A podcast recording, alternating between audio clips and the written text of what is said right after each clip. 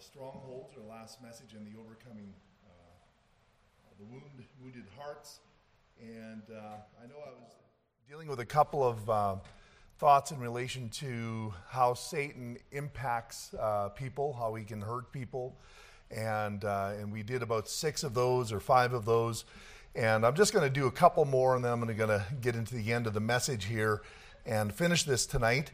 But I do want to uh, hit a couple more points here because uh, I, I, think sometimes we underestimate uh, what Satan can do in our families, and uh, we we don't uh, we don't think of it as a real issue, and yet it's very real.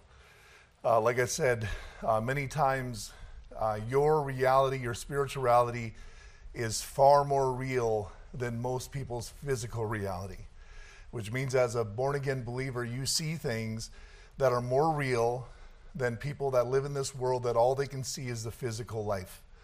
And, uh, and really, it's just a facade. It's, it's, uh, it's not, uh, not related to truth necessarily, you know? And so, what we need to do sometimes is uncover the way that Satan does work uh, so that we understand in a greater way what the reality of our life really is. And uh, I'll just get to go to 1 Peter chapter 5. And we'll look at one uh, particular one here. And of course, this one you're very familiar with. And Ben, I'm going to be hopping a little bit here, so you have to uh, keep up with me. I'm going to number 19 and uh, 1 Peter 5, verse 8. You know this passage, probably know it by heart, but it says, Be sober, be vigilant, because your adversary, the devil, now the word devil means deceiver the word adversary just simply means that you're your enemy or the opposing force in your life. It says, As a roaring lion walketh about seeking whom he may devour. Now, he's not a lion, it says as, and that as is, is uh, revealing to us that this is a metaphor. He's wanting to explain to us some characteristic that is related to Satan that we can see physically in a lion.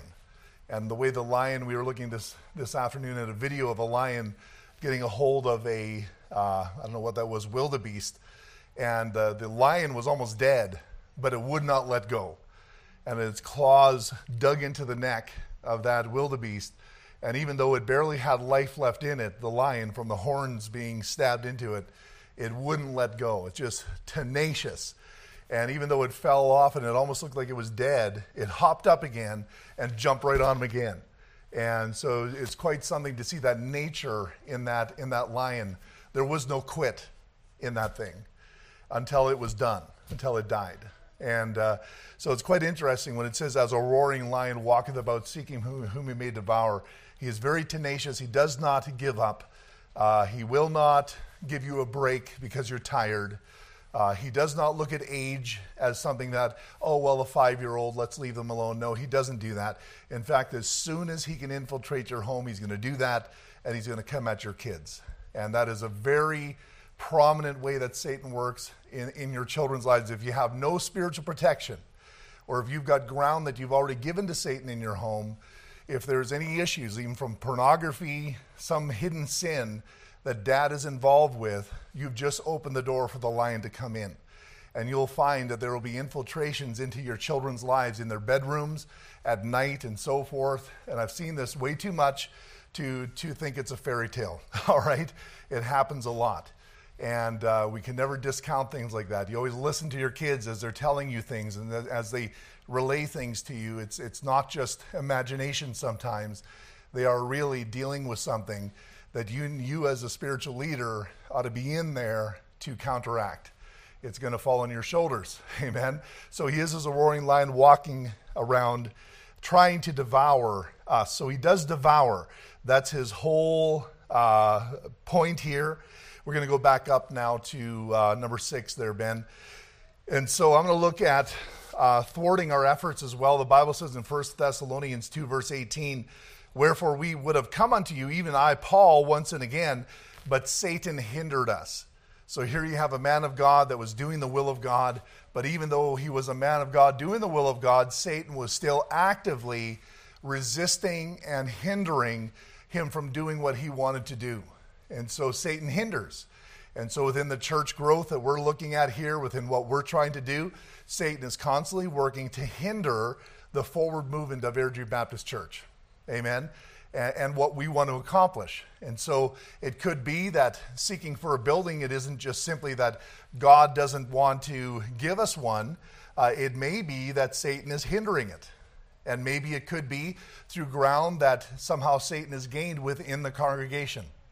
I believe that's very, can be very true that our sin within the body can affect the forward movement of the church. And God allows that hindrance to take place because He doesn't want us to go too far. As we have a, a, bigger platform, we have greater influence. So He wants us to be prepared for that. Amen. And there are some churches that never are. They can never become prepared. I believe we can. Amen. And so, I, what I want is the Lord to raise us up to a higher level of influence in this area and I believe he's already been doing it, but I think there's more and more and more that he wants to do. But that puts the onus on us as believers to deal with our sin issues uh, because that can hinder the work of God. And so, uh, thwarting our efforts is one. Um, you look at the Apostle Paul in 2 Corinthians chapter 12, it's, it, it talks about how that Satan buffet, buffeted him it, it striked at him. He striked at the Apostle Paul on an ongoing basis. It says here in 2 Corinthians, and lest I should be exalted above measure through the abundance of the revelations, there was given to me a thorn in the flesh, the messenger of Satan, to buffet me, lest I should be exalted above measure. And that was, we know with Paul, it was a physical issue that he had. It was a physical sickness. I believe very much that Satan is involved with physical sicknesses. There's the aspect of uh, original sin and contamination within our bodies, where we break down. Ultimately, we're all going to die. Amen. We will not live forever in these bodies. Uh, and so there's, there's an automatic uh, degradation that takes place within our body. But there also is an aspect how Satan can afflict your body. And that's why I always say to people, you know, you're going to work, um, you want to stay home one night, so you call in and you say, I'm sick. And you aren't really sick. Now, I'm going to tell you something that is deception. And when there's deception, that's how Satan operates. He operates within the darkness of the lie. Think about this. If I'm just using now physical sickness as a deception to get what my flesh wants, I've now given ground to Satan to operate within that area, which means that this is going to continue. And now Satan is going to use that because there's a lie afflicting me uh, because of my lie about being sick. I find many people that use sickness to manipulate what they want to do, where they want to go, and so forth, actually give greater ground to Satan. And Satan will actually use sickness against them. Amen? And that's why I say never lie about being sick. Never use sickness to get what you want or to manipulate a situation to make you look better or maybe so oh, I don't have to go, I don't have to go to work, I don't have to go to church, whatever it is. Just tell me the truth. You want to be here, just say, I don't want to go to church. Amen. I'd rather have you say the truth than give Satan the ground in your life to use sickness against you. Amen. Because we know that he is the messenger of Satan that buffeted Paul in his physical body. And we see that throughout Scripture that he has got that power. And through even in the book of Job, you see that he's the one that gave Job that those boils, that sickness. And he could have taken his life, but the Lord put a boundary on how far he allowed Satan to go. So, folks, it's not just up to chance here. And I find most people that, that are within that uh, deception of sickness, many times they, they promote a lot of wellness things, but they're the most sick people around. And so you got to be careful about that. Amen. Don't lie. Don't lie. Don't walk in deception about the state of your body or use it to accomplish your own purpose. Because uh, as, as much as you think, oh, well, no, Satan, why wouldn't Satan use that? You know, if you're going to lie about it, why wouldn't he de- use that? If he operates within the lie, why would he not use that in your life? He would. He's looking for any crack in the armor, he's looking for any way. So if we deceive, we've just handed it over into his hands. Amen. because he's a liar and the father of it. And so he's the one that's been working on you to get you to call in sick all the time just because you want to stay home. Now, you may have another reason why you want to stay home and you don't want to tell them about it. Maybe it's something personal, but you know what? You're better off saying, hey, I need some time off because I've got a personal problem than to use something in deception to get what you want. Amen? Don't deceive. Deception is a tool within, the, within Satan's hand. Your adversary, the devil. The word devil means the deceiver. Let's not be deceivers. Amen? Always truth tellers. The Bible tells us that we're supposed to be honest as God's people. Amen? It reminds me of this one man that I remember we left. Uh, Shelly used to work at a music store in Winkler, and she left her purse in the store one night, and they closed the shop. It was in a mall and we needed to go get it. So, what are we going to do? So, we went into the mall and we found the caretaker. And the caretaker just said, Well, you know, I don't like doing this, but, you know, so he went to the door and there was a way to shift it up and to move it aside to actually get into the shop without a key. and so, and he told me, he said, he said, I don't like doing this. I said, hey, don't worry about it. I won't tell anybody. I'll tell them uh, whatever, whatever. He says, no, you tell them the truth. Amen. I thought, whoa.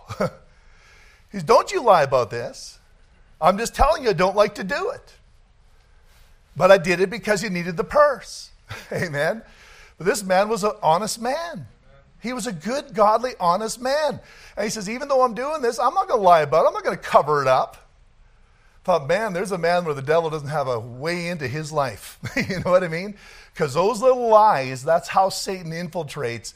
That's how he causes problems in your life even little white lies. Oh, well, they would never. The devil notices every lie you, say, you, you, you tell. In fact, he's probably behind it. He is right there to instigate it, even the small ones, the ones we call white lies. Amen? All right? And so he can actually buffet us and, and put us into sickness and so forth. So let's make sure we're right with God. If that hedge comes down, that we are sick, let it be because he allowed it to take place because he's using us to glorify himself, like with the Apostle Paul. But if you lie about it, you have taken down the hedge, and God has nothing to do with it. And now you are getting afflicted over and over and over again by sickness. And if that has happened to you, what you need to do is renounce that. You need to go to the Lord in prayer and confess your lies. You may even need to confess to your boss if you've been using it. And then you need to say, Lord, take back the ground that Satan has gained in my life through my constant lying about my health needs. Amen? And then the devil loses his power. but don't just think it's going to go away automatically. There's no statute of limitations for the devil. He's a lot older than you are. He waits generations to enact his plan. Amen? He's a lot wiser than us. and so we have to do this in a spiritual fashion. He also oppresses people. In Acts 10, verse 38, it says, How God anointed Jesus of Nazareth with the Holy Ghost and with power, who went about doing good and healing all that were oppressed of the devil. And so there we have that the devil oppresses people. A lot of people th- say, Well, I'm a Christian, so I can't be possessed of the devil. Well, that's a lot of semantics here, okay? You can never be owned by the devil if you are a Christian. Amen. You can't be possessed, which means ownership does not belong to the devil, never, nor indeed can it be. But I'll tell you something, in the way the same way at home, I'm renting my home. I don't own the home, but I am in the home. You understand that? He may not possess you, but he can oppress you if you open up the door and let him in. And that's the example that we got from Peter. Get thee behind me, Satan. He opened up the door, he let him in. You know what I mean? And he did that through his fear. He didn't like what he was hearing. He reacted, and through his reaction, he reacted. He really he was working out the will of the devil as a child of God, as a disciple of the Lord Jesus Christ. Think about that. Amen. We got to be very careful about this. He can oppress people, and oppress is, is, is tyranny. It's about applying pressure on your life and making things difficult for you on the internal life, your emotional life. He can cause a lot of havoc in your heart. Amen. And that's oppression. And any, even a believer can be oppressed. Amen. Even though you're not possessed. All right. The word possessed is you got to be careful about these the terminology and semantics that you use there with that. And so he also torments, we know that, or vexes people. In Luke 6 18, it says, And they that were vexed with unclean spirits. So he just basically, basically wants to make your life miserable. That's what he does. So he vexes you. Uh, he can put ideas in your heart. In John 13, verse 2, it says, uh, And supper being ended, the devil, having now put into the heart of Judas Iscariot, Simon's son, to betray him. So the thought of betrayal didn't come from Judas, it came from Satan himself. And he put that idea in his mind. Amen. And I tell people all the time that Satan can put thoughts in your mind. He can do that. The Bible talks about the fiery darts, that we are to lift up the shield of faith, wherewith we shall be able to quench all the fiery darts of the devil. Amen. And so what that means is these darts coming in are your little thoughts that keep bombarding you. You'll be sitting there and all of a sudden out of the blue comes bam, you know, and you say, oh man, I must be terribly wicked to think this kind of thing. Well, you didn't come up with the thought. You'd be terribly wicked for you to take that thought and to dwell on it and to let it engulf your thinking. But you can quench the fiery dart we have tools available to us in the scripture that when he shoots the dart at our mind, we can immediately take that thought captive and go to scripture, and the Lord will quench that fiery dart. Well, it won't engulf your thinking, you know? And some people think they can't. They think that you just cannot control your thinking. Yes, you can. That's why the Bible says, taking every thought and bringing it into captivity unto the obedience of Christ. How many thoughts? Which thoughts? Every thought. Amen? So you can be a Christian that is in control of every thought. Now, if you're not, it's simply because you have not developed a strategy for your warfare. You're standing on the battlefield, facing away from the enemy with no helmet on. Amen? And wondering, why am I here? Where am I, anyways? And that's what the devil does. And that's what most Christians are because they neglect the fact that they are in a spiritual warfare. You know? And so we, we walk around like this is just, oh, this is just us. It's just, no. Got to remember there's a satanic battle that is for your mind, and he's going to keep throwing darts on you until you allow him to engulf your thinking. And so when you get enraged and you get bitter and you get angry, that's not because uh, just something in you, that's a fiery dart that's engulfed your mind, and you've allowed it to totally put your mind on fire. Amen? That's a warfare tactic. they used to light the arrows. They used to shoot it at the fort. Why? They wanted to burn down the, the fort. They wanted to burn down the gate. They wanted to weaken the gate so they can go in. Right?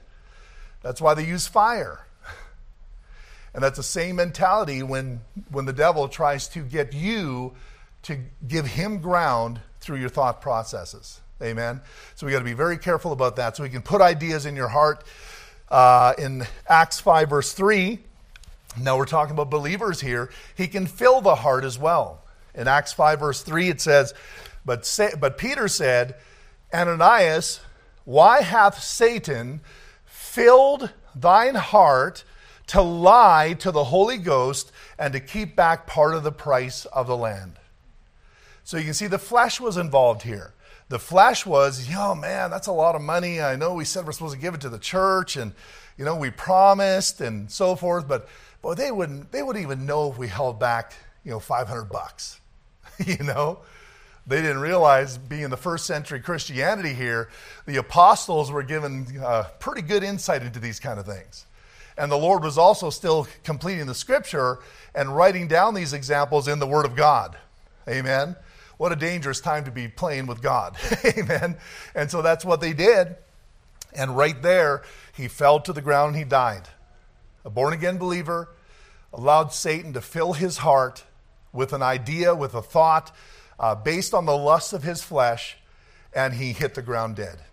And his wife, because they were in it together, followed him, and the same thing happened to her. She would not confess.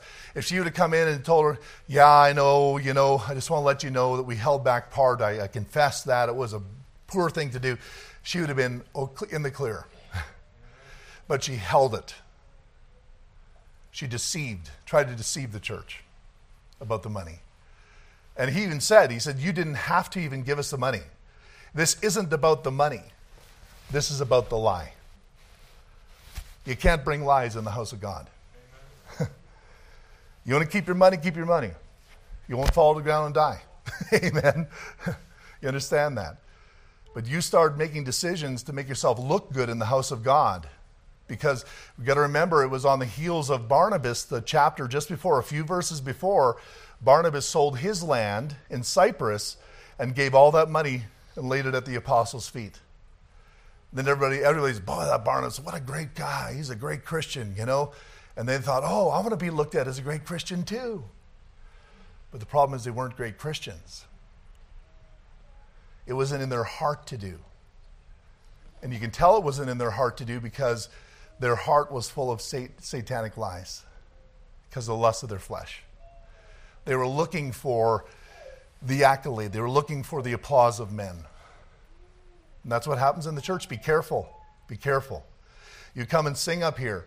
It shouldn't be for you to be noticed. you play the piano, it shouldn't be for you to be noticed. It should be to glorify God completely. Everything for Him. Amen. No confidence in the flesh whatsoever. Amen. And so, filling the heart, uh, let's move ahead here.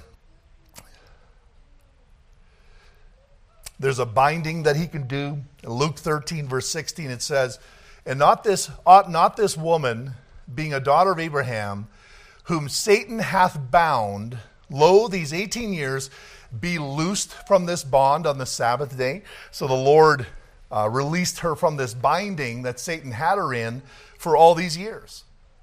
And so Satan can bind you.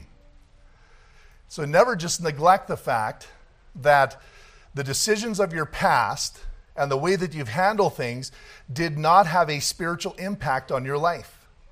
And that's why it's, it's important for you to methodically go through your life and make sure that those things that you've been involved with, you have confessed and forsaken them. But not only that, but you have renounced the hold of Satan on those areas.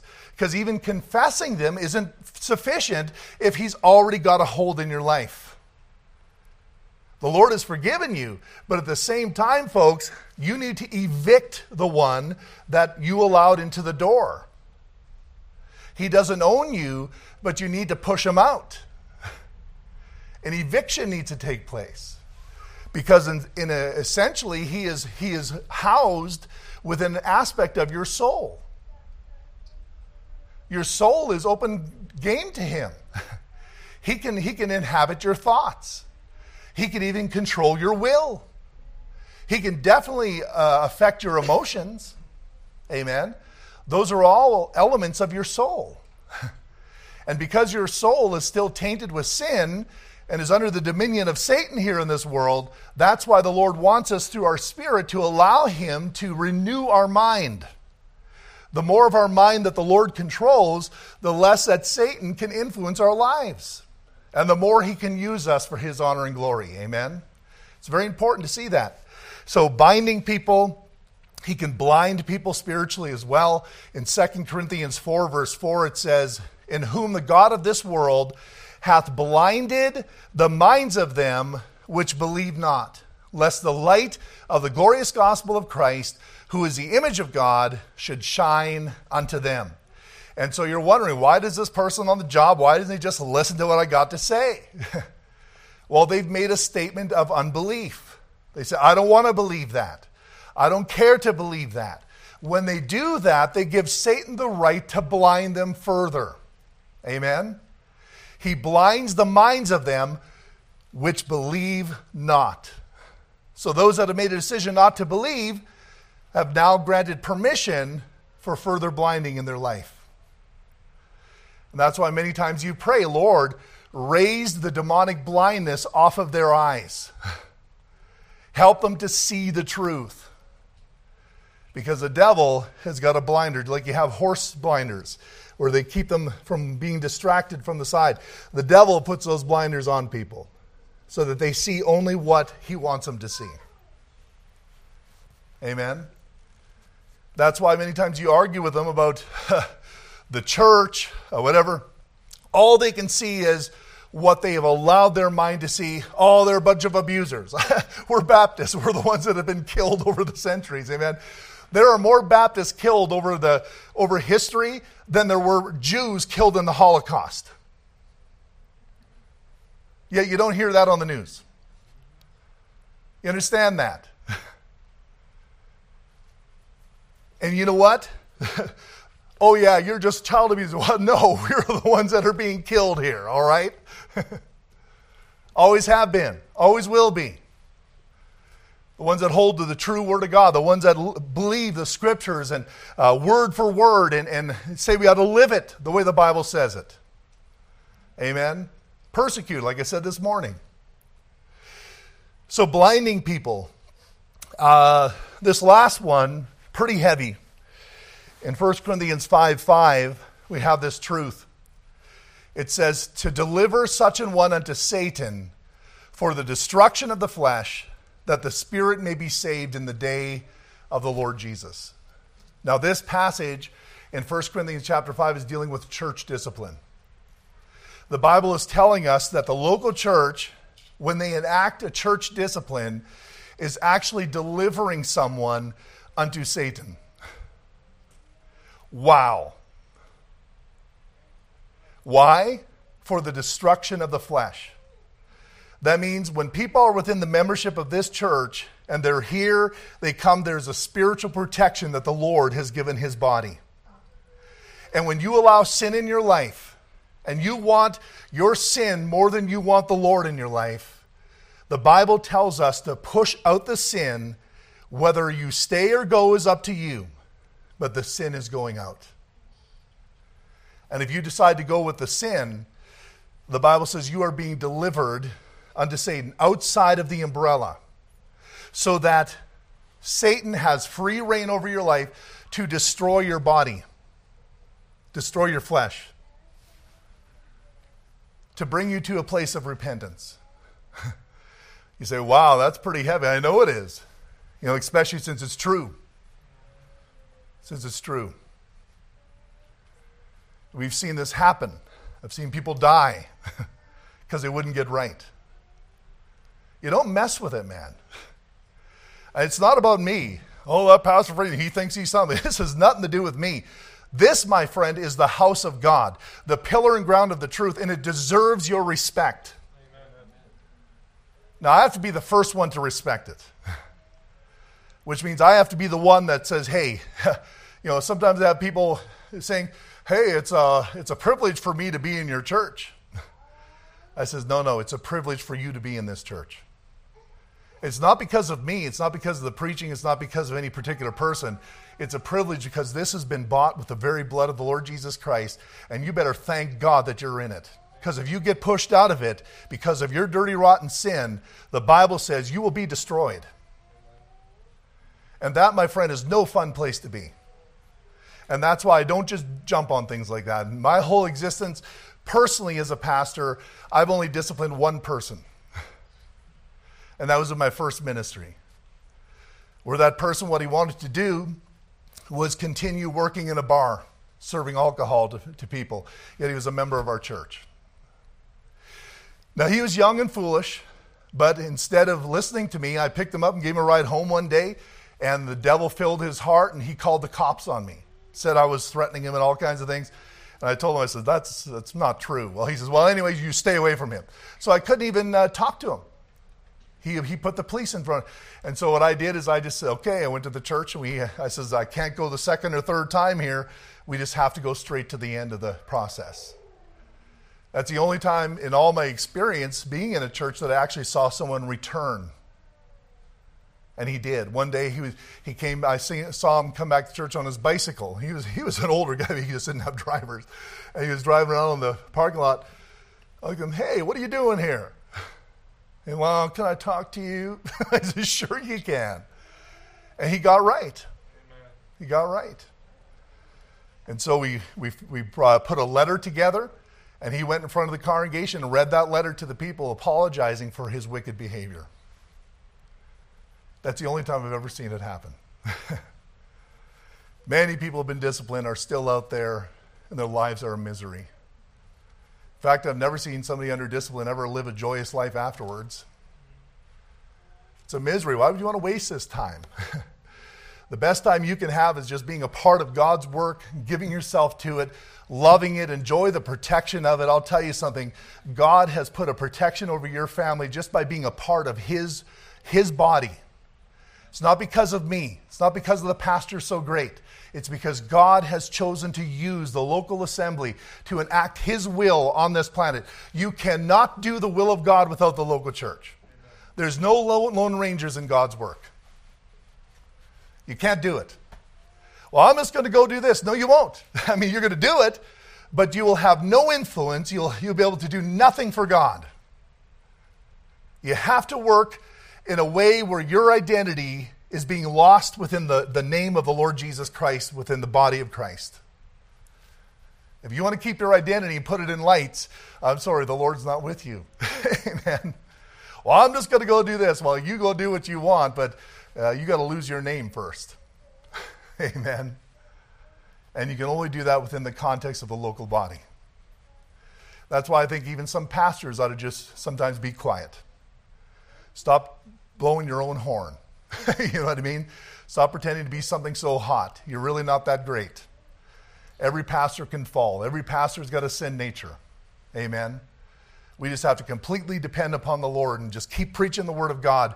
And don't worry about your name being remembered or put in lights or whatever. That has nothing to do with it. I would appreciate not putting my name on the internet, trashing me though. Amen. But if you need to do that, I guess, whatever. you know, it happens. So, destroying the flesh. So be careful, folks. Uh, I, I hope we never have to church discipline, but you know, I am very ready to. Why? Because the Bible says a little leaven leaveneth the whole lump. That means if we allow a little bit of sin in our church, it's going to grow and it's going to infiltrate our church, and we're going to lose God's blessing on this church. And I'm not going to let it happen. And I, you may be my greatest buddy, but I will still do it for you. Do you understand that? if it's a family member, it doesn't matter. We'll do it. I encourage you to go to 1 Corinthians chapter 5. 1 Corinthians chapter 5 tells you about the sins that would, that would require church discipline. One of those is fornication. Well, you say, Well, I'm glad I'm not being promiscuous. well, I'll tell you this the word fornication comes from the Greek porneia. If you're involved with pornography, you could be church discipline. You understand that? So get off that trash. Amen. It's no place in the house of God. Say, well, I'm trying, Pastor. I'm then get help. But get it out of your life. It is attacking the very fabric of God's church. Amen. So that it's serious business. We won't allow it here. No, it'll be serving. In fact, I remember at Pembina Valley, I, I was in charge of the whole Sunday school program and even initiating the policies for all the teachers. We had 80 workers, we had uh, two to 300 kids that were part of it. And uh, I just thought, man, I, 80 people, it's hard to stay on top of 80 people in a, in a kids ministry for like one hour or three hours a week, whatever it would be. So I just said, you know what? I'm going to add to our policy no pornography. That means if you ever, if you're involved in pornography, you cannot teach our children. I think that's fair, don't you? it's fornication. It's fornication. And so we want to make sure that, that they understand. Because many times we look at that, we look at that as a private sin. It's not something that, no, it's not a private sin. The devil knows all about it. And I've seen great damage come to a family through pornography ended up in sexual abuse. It's terrible. Don't, don't get involved with it. Not only that, it has a spiritual ramification for your children. Even though they maybe never knew about it, Satan can infiltrate their life and mess with their mind based upon the door that you've opened into your home. Amen. It's spiritual. Now, I'm saying this just to warn you, not to be spooky or anything like that, folks. This is serious business. I want our families to be protected. I want you to be uh, in charge and on top of this stuff. Amen. And if you've been involved with it, you, what you need to do is you need to renounce that, confess it, deal with it. And if you can't stop doing it, seek the help you need to get it out of your life forever. Throw away the stinking computer or the phone. You'd be better off doing smoke signals than tempting yourself with pornography. You understand that? it's wicked and ungodly. And so, church discipline. And I encourage you, there's another one there that folks don't, don't really think much about in 1 Corinthians chapter 5. It's called railing. Railing is insulting. And you know what? The devil can get into your heart and you can start insulting people and calling people down all the time. It's called blasphemy in the scripture. The Bible says, and I read that this morning, that the apostle Paul delivered Hymenaeus unto Satan because he blasphemed. He wasn't just blaspheming God. Blaspheming is simply insulting and trying to injure somebody's reputation. Don't do it. it's serious. Amen? Serious business here. But you start getting the devil in your heart, you're going to start doing that louder and louder until it gets to the right ears, and then you are going to be on the spot. Do you understand that? If I hear of this stuff, I have to deal with it. You may not like me for it, but I'm going to do it. Because I can't have our people insulting one another. The, the person sitting beside you ought to be somebody that you would lay down your life for. And if you hate them, that's a problem here. And if the hate is in your heart, get rid of the hate or you got to leave. We're not allowing the hate in here. This is about loving one another and sacrificing for each other. Amen? But it's, it's, it's an offense of, uh, of discipline. Look at it drunkenness, drunkenness. That includes alcohol, drugs, or anything else. It's church disciplinable. Serious business. Amen? Now, I'm not trying to be just some uh, person here, uh, you're trying to put the fear into you so I can control you. I know that's not possible. People have been trying it for generations, it's never worked. Amen. What I'm trying to do is appeal to those that want to be right with God. I have found that it doesn't matter if there's somebody that doesn't want to be right with God, you can give them all the scripture on the planet, they're not going to change. Amen. I'm talking to honest men and women tonight. So you can put up a guard and you can say, I'm not going to let Satan get an influence in my life. I'm not going to be destroyed in my flesh because I'm too foolish to get right with God on those things that God said you should not do. Amen. And I'm also going to have a great respect for the house of God. Like I said, this is not a soccer club. This is not, you know, your uh, bingo club or so forth. This isn't the place you just choose to go to and then choose not to go to. This, my friend, is the body of the Lord Jesus Christ. And when you're attacking another member, you are attacking Jesus Christ himself. And the Bible says that when Jesus had the judgment of the nations, he says, Those things that you do for the least of these, my brethren, you do it unto me. Amen. Then on the flip side of that, he says, Those things that you don't do for the, these, my brethren, you don't do it for me. Amen? Serious business. I know people don't want that today. They just want this rock concert Christianity. Just want to go and have an emotional experience and go home. But that's not what church is. If we're going to make it these days, if we're going to make an impact in, in this devil controlled world, we've got to be more than just a, a social club. We've got to be a holy body. We have to seek righteousness and holiness, and we got to desire that a walk with God and to walk with Him and to desire Him to, to, to fill us with His Spirit and to, be, to become someone that can give forth the Word of God with power. Amen? This is something far greater. So when I get people coming in, what do you have for me? He says, We have all you need. It's just what do you want? What do you want? Sometimes what they want is not what they need. Amen. I'm not going to uh, start a program for you. Amen. Like I said this morning, I was talking to a gentleman, and, uh, and he was very sincere, and I believe he wants to do the right things. And uh, I was just saying, hey, in the churches that are out there today, you take down the fog machines and the strobe lights and the, the amplifiers and the, uh, the drum sets, you pull that all out this week. Who would show up next week? Who would show up next week? It caused them to think a little bit. If you weren't there to have someone pump up your emotions and get you to feel all ooh uh, about Christianity and have this emotional experience with God. See, you don't have to worship God with music. You should. But you worship Him in spirit and in truth. You can worship God driving down the highway in your truck on the way to work. No music playing whatsoever. Spiritual experience. Starts in the spirit, works out through your body.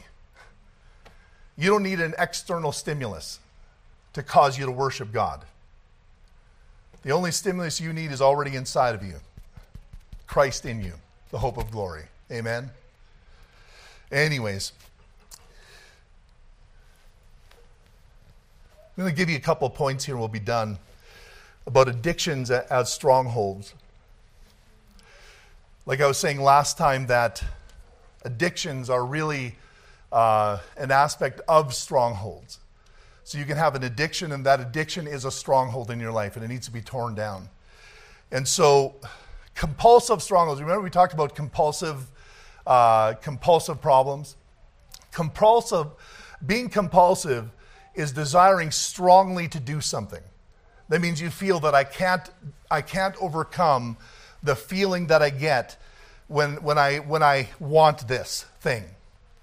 And it's a compulsion. And so that is a part of addiction. It's where you have this compulsion to do it. Uh, I know sometimes with cigarette smoking, it can be a compulsion based upon nicotine, nicotine addiction as well. But it's not just that. Many times people say, Oh, I need it to relax me. So they use it really to medicate themselves to whenever they're in a stressful situation. So it's not just nicotine. Amen. And by the way, cigarettes are not relaxants, they're stimulants. So nicotine does not relax you, it makes you more hyper, all right? Maybe for the moment, because in the moment it, the nicotine addiction is quenched, so you feel relaxed, but that's not reality. That's not a truth because all that's happening is that addiction, you've just now fed it, so the next time around it, it grows stronger again. Because whenever you feed an addiction, it just becomes stronger. Amen? Appetites grow when you feed them.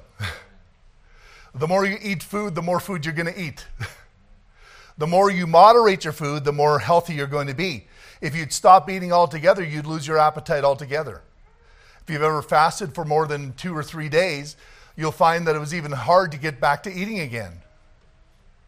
Where you say, oh, I don't even know if I want to go to eat. Why? Because you've lost your appetite. See, if you don't feed your appetite, it dies. so that's why if you smoke or if you do drugs or you drink, you have to stop feeding it. And when you stop feeding it, the desire for it stops. But if you keep having a little bit on the side, you're continuing to feed it. And so the, the appetite continues to grow, you see. So you got to be careful about stuff like that. Same on the other side Bible reading. Well, I've never did much, done much of Bible reading. Well, what you need to do is feed the appetite. Is when you feed the appetite for Bible reading, then you're going to have build an appetite for Bible reading. But it, it won't come out of nothing. Do you understand? It's not also I'm going to wake up and want to read my Bible all the time. It's going to happen as you feed the desire to read the Bible. That's the principle of appetites. So some appetites need to be fed. Going to church. Oh, I don't know. But the only reason you don't want to go to church is because you've gotten used to not going to church. You've stopped feeding it, so you started to lose your appetite for it. Amen. Until God comes in there and shakes up your world and says, Oh, I need God. and you go back to church. Amen. But it has a lot to do with your appetites. You understand? And so there's some appetites you feed, there's some appetites you control. You need to eat food or you will die. So you have to eat food, but you need to moderate your food eating, your, your, what, what do you eat. If you go all crazy and I'm just going to eat what I want and just feast, feast, feast, well, your appetite's going to grow and then you're going to be that type of person. Amen. Like me, you know. Amen. So you got to moderate your appetites. And then other appetites you have to cut off completely. Sin needs to be cut off. Because the longer you feed them, the more they'll grow. You understand? So that's a very important principle that you need to operate within your life, you know, and this will help you. And so, compulsive strongholds are divided into three different groups. The first group is experiences. You can become addicted to an experience. I think many times that's even in the CCM world, people are addicted to the, the rock and roll experience in the church house. Because when you talk to them, that's all they talk about. They, I've never heard someone tell me about the message their pastor preached. I've only ever heard them say, that music really helps me. now, this morning, I love the special music. Amen? But here, as a musician, you got to kind of be humble because they're not going to talk about you all the time. But it's going to help you. Do you understand? Here, what I want you to walk away with is the truth of the scripture. You understand? That's important. It shouldn't be the experience, all right? So, the sexual experience, entertainment is an addiction, experiential addiction. Adrenaline, that's why I say, I know people do crazy things. You know, it's not necessarily a good thing to do. And just because they do it and people are making money at it, and because they drink Red Bull, doesn't mean you need to do it.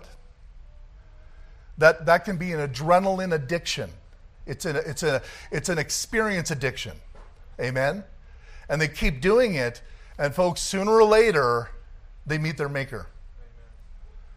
I watched a program, a documentary once of all these adrenaline junkies that met their maker. It was always just one more, one more. This one guy, he did a, a jump off of a cliff where he had this rope, and I forgot what the rope did, but it, he went down. It was like a mile drop or something. It was just absolutely crazy. I think he broke a world record with it. So he set up this whole apparatus of ropes. He did this thing, and he was successful. And so everybody, yeah, yeah, oh, great. And they, you know, the TV's there, everybody's great.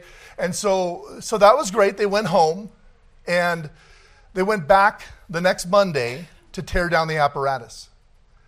But as this guy's looking at it, he's saying, oh, I really got to do this again. But he didn't realize that over the weekend, the elements began working away on the ropes and on the apparatus. And so when he went down the rope this time, he went straight to the bottom and died. What caused him to do it that day? That wasn't planned. It wasn't something they wanted to do, but it was something that caught him, a compulsion in the moment. And it got the better of him. He didn't think it through. He didn't think about the elements. He didn't think about the weather. He didn't think about the strength of the rope anymore because it worked last week and it killed him. See, that's compulsion, you see. Uh, never to be like that. Never, I, I, hey, I understand you get yourself a motorcycle, you want to take a little jump. People do things like that within reason. Be very careful. Uh, adrenaline the occult can be an experience as well. Some people get that hooked in them, they have to go back again. Had this one person, they kept going back to the, to the, the tarot card readers and so forth. It gets to be uh, an, uh, a compulsion, an addiction that they want to go back. You got to remember in Genesis or Galatians chapter 5 that witchcraft is a work of the flesh. So your flesh is actually attracted to witchcraft. That's why when you see a movie or an advertisement of witchcraft, oh, what's that about? Your flesh is drawing out to it, and you want it. But that's where the Spirit says no. And you die to the flesh. Amen. So I'll have nothing to do with that. The Bible says, suffer not a witch to live. Amen. So I'm not going to be a part of that. So you ought never be watching movies about witches and so forth. It's ungodly and wicked, and it'll feed your flesh. And if it feeds your flesh, you're going to become stronger. You're going to have a greater desire and addiction for that. And you're going to find yourself compulsively maybe renting something or something like that because you want it. Amen? Am I ringing bells? This truth or what? Amen? And then there's also uh, strongholds on people. People. Um, you can have a stronghold where you're ruled by the fear of others, where certain people put fear in you, and because of that, they control you. This is how cult leaders do it. And they develop a stronghold in people's lives where they're afraid to go against what this person says. And you develop a fear of man. And that is very serious. Amen. So, oh, I forgot one there, but we'll, yeah, people. Uh, the fear of man bringeth a snare, but whoso putteth his trust in the Lord shall be safe. So, fearing people is never God's plan. never God's plan. You ought not have a fear of people, and that's what's making you right. You ought to fear God. Fear God. Amen. And if you fear God, then you will be right. You will be. Uh, how about worshiping someone or yourself as a God? Sometimes you can wor- worship your significant other, your wife, your spouse, your girlfriend, your boyfriend, uh, some hero, some uh, hockey star, some whatever. Uh, these can become addictions for people. They start putting up the posters and they start just following these people and just making them a big part of their life. That, that's a, an, an addiction. Amen? And they worship them much like a god. And the world talks about, oh, that, is that your idol? Oh, yeah, he's my idol. And everybody's walking around, yeah, that's my idol. well, think about it. You just called this man an idol. In the Old Testament, they would burn the idols and then they would kill you if you worship them. But nowadays, we're walking around saying, oh, this is my idol, this sports star. They're not worthy of it. Amen. They're mostly, many times, they're drunkards and they're on drugs and so forth and immoral. Many of them are immoral. Not all of them. There can be some good Christian men in these situations, but they are struggling big time being around the rest of them. Amen. I've heard of guys like that. They said it's just difficult because they always want to pull you into their drugs and their alcohol, and into their partying and into the women and so forth. It's a very immoral thing. It's not something you got to give yourselves to. I'm not against watching a hockey game.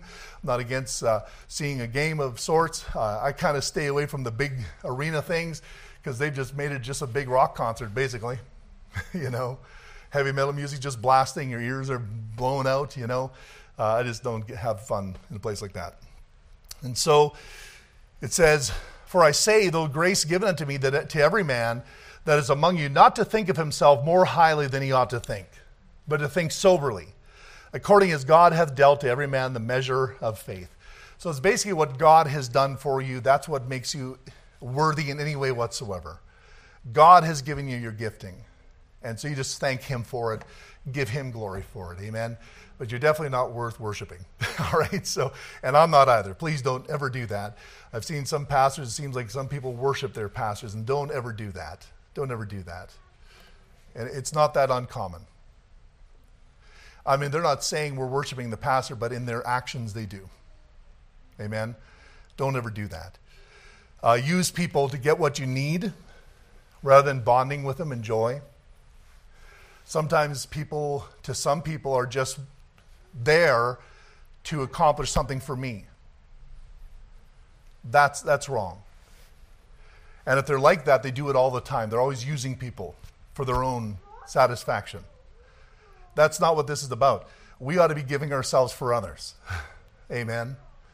Not taking from others for ourselves. I'll tell you something. You get a house of God, you get all of our people here, all giving of themselves to each other. Can you imagine what kind of church that could be? But then you get people in this church, everybody sucks everything out of everybody else to yourself. Imagine what kind of church that would be. Amen. You can't be like that. We have to give.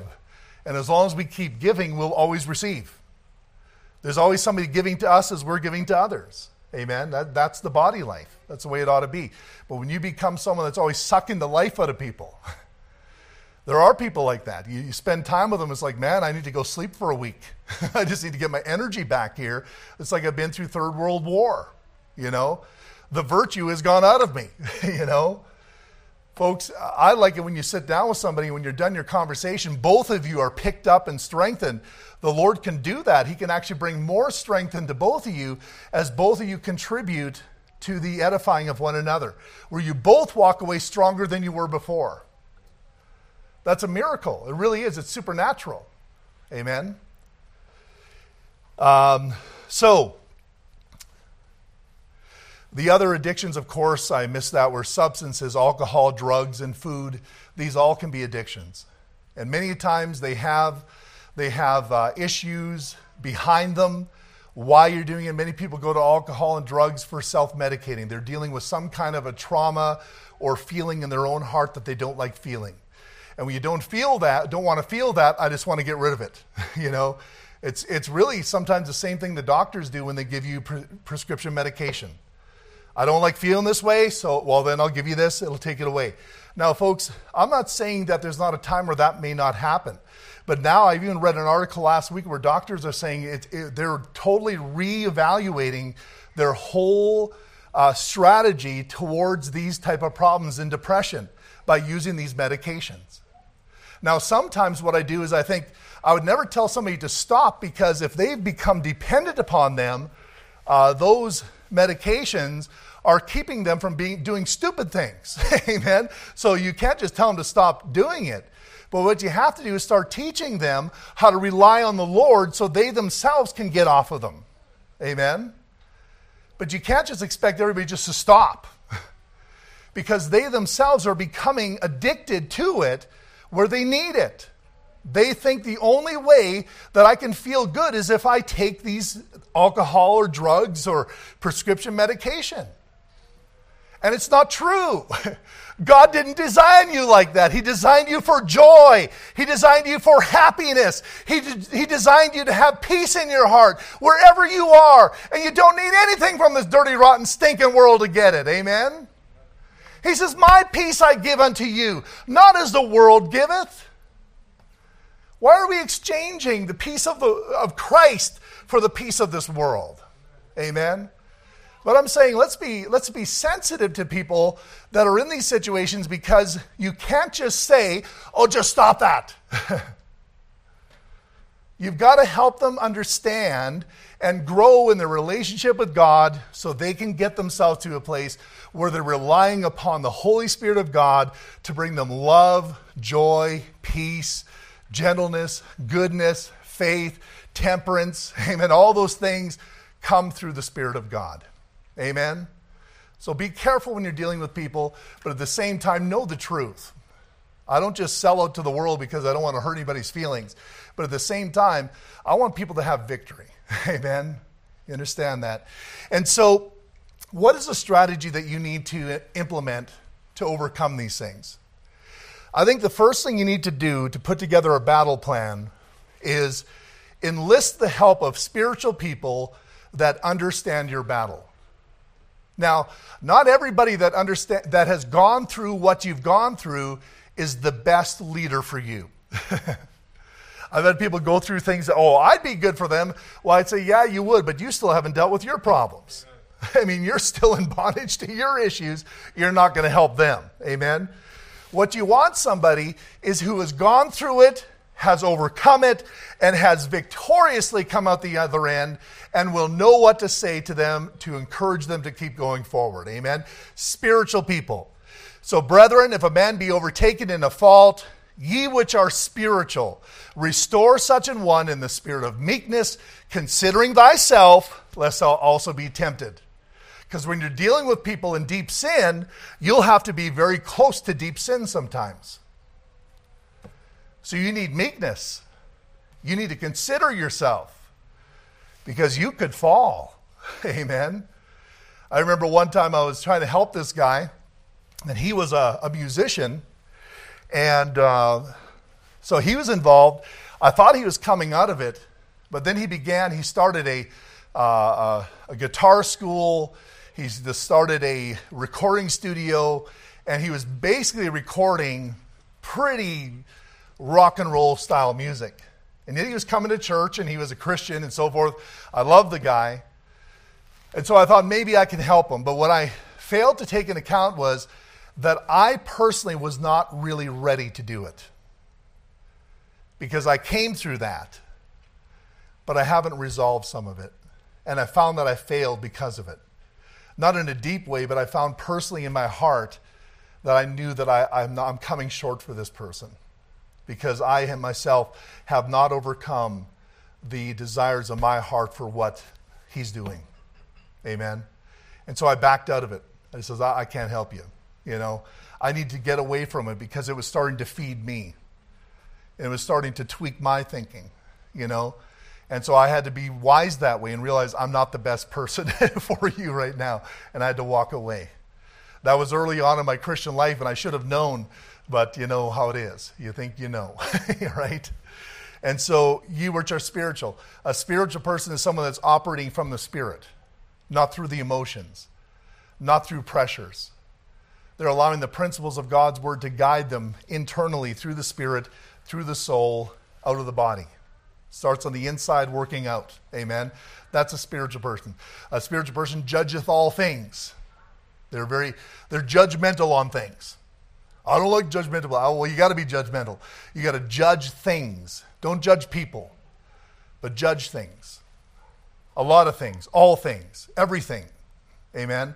That'll be brought, brought to the scrutiny of the Word of God.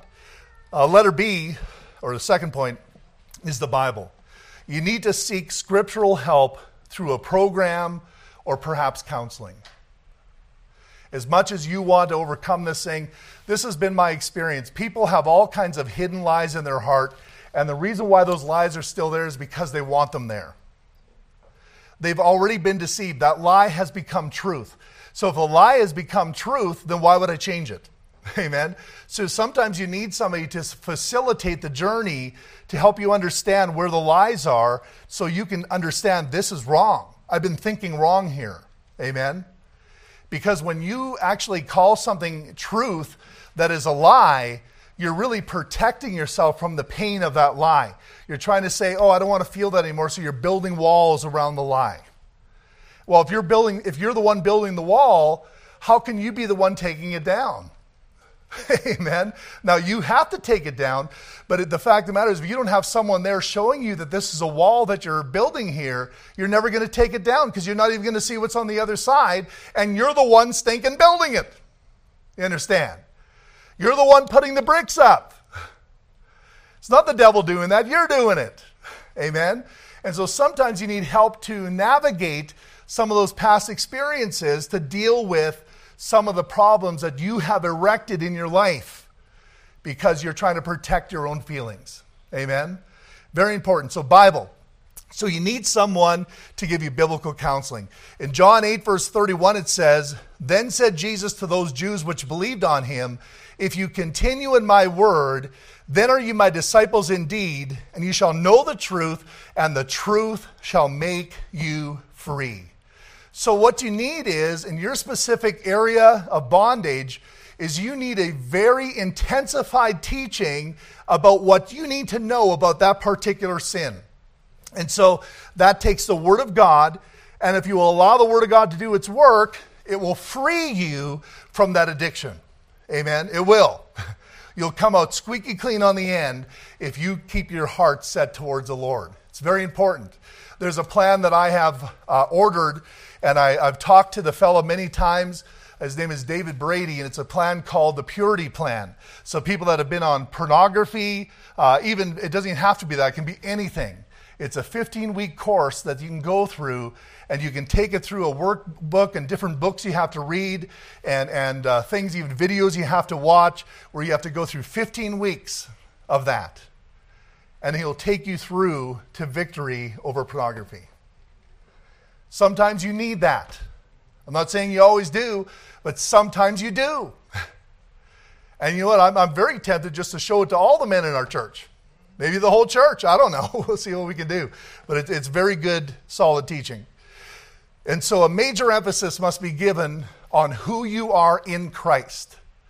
It's an identity problem issue. That's what all your issues are. Your addictions are all based on how you feel about yourself.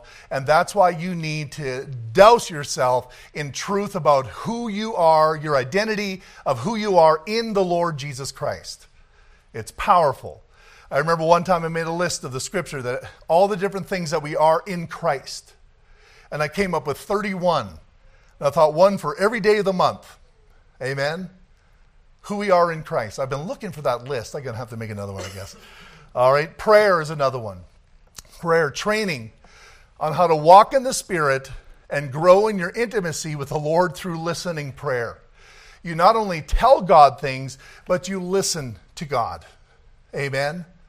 Lord, what do I need to know here about this experience I went through? And let Him touch your heart and speak to you. Guess what? No matter what happened in your life, the Lord was there. First hand experience.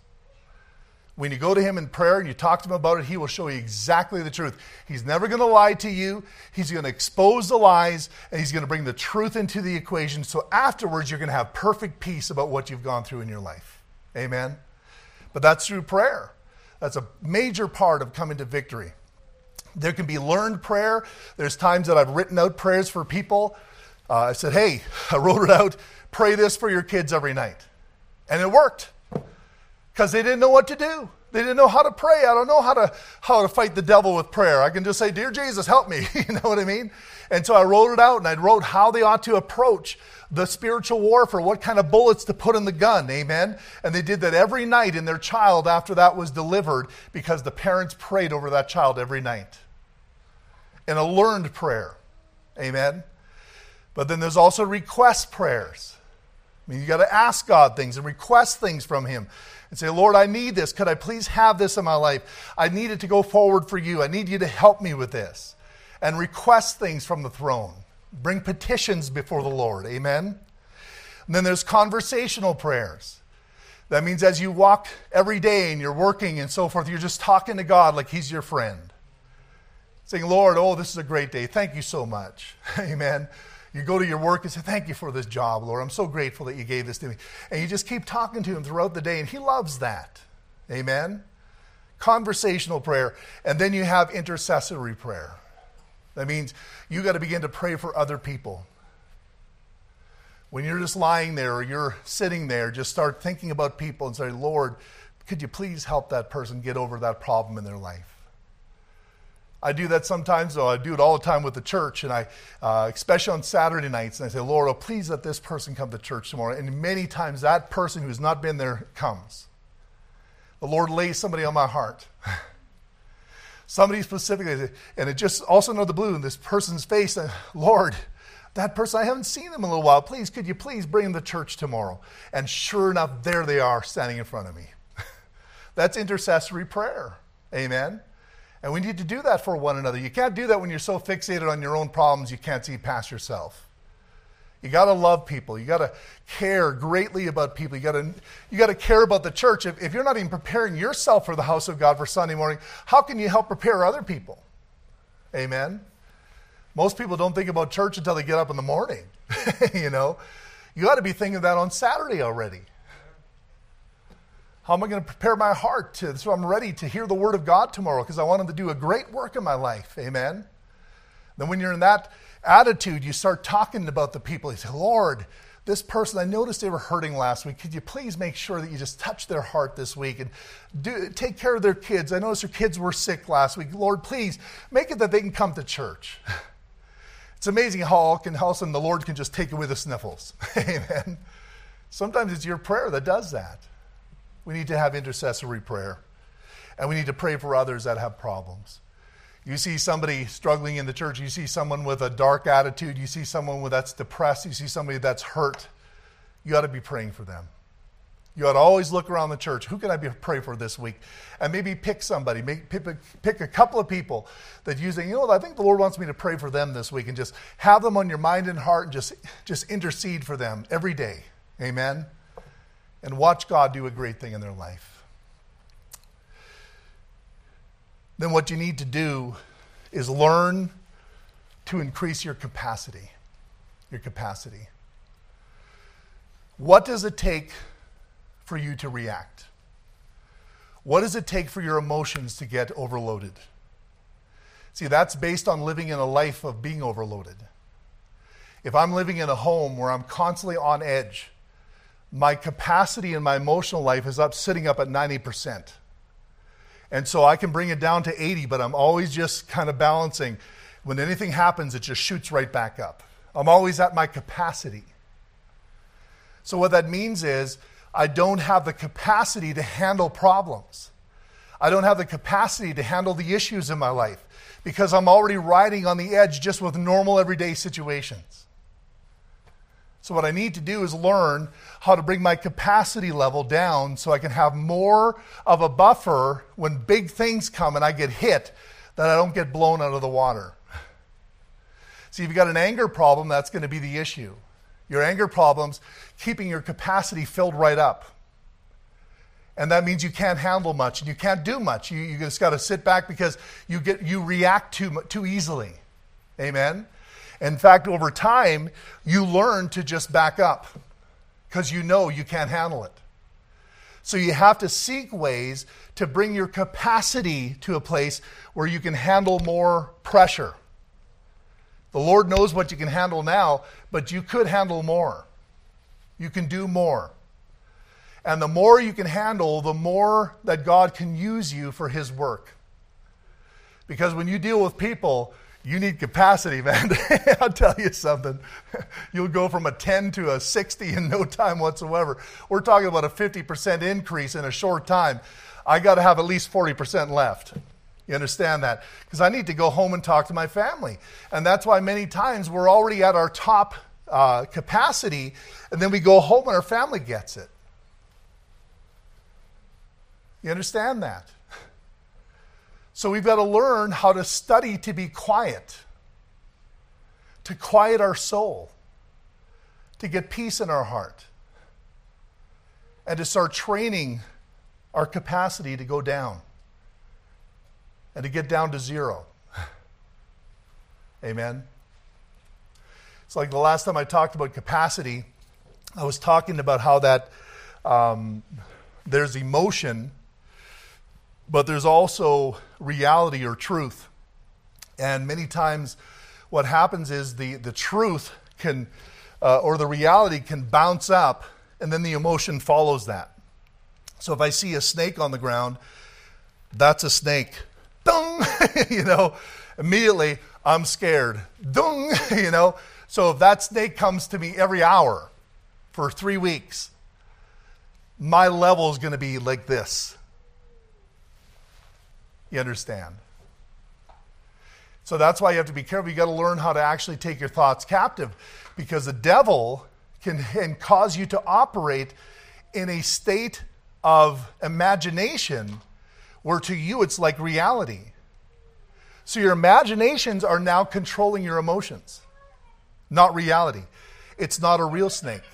Or maybe I looked a little closer and it was just a rubber one, but my mind is still thinking it's real. You understand?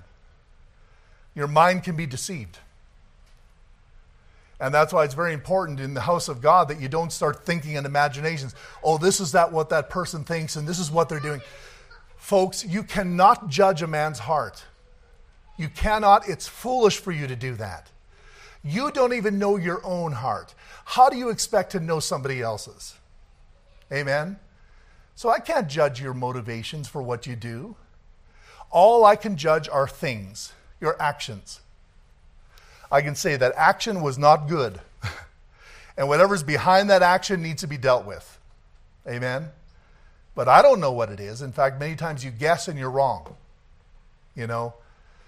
And so I think that we really need to be careful about learning how to study to be quiet, get peace in our heart, learning how to operate in life where things don't set us off the way the way many times they do.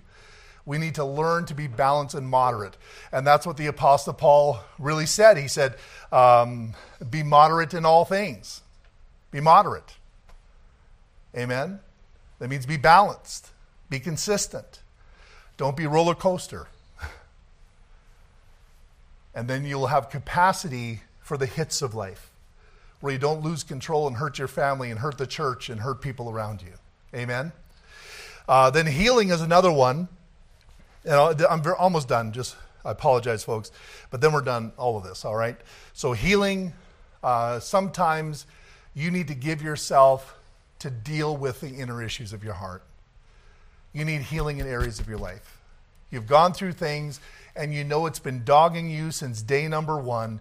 You need healing. Stuff that's happened to you when you're five years old, you're still carrying it around. You need to be healed.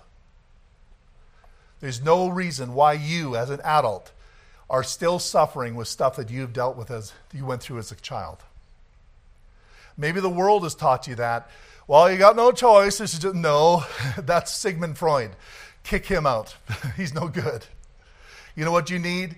You need some good healing from the Word of God. It doesn't matter what you've gone through, it's something that the Lord allowed in your life, and He, he allowed you to go through it in victory. Amen.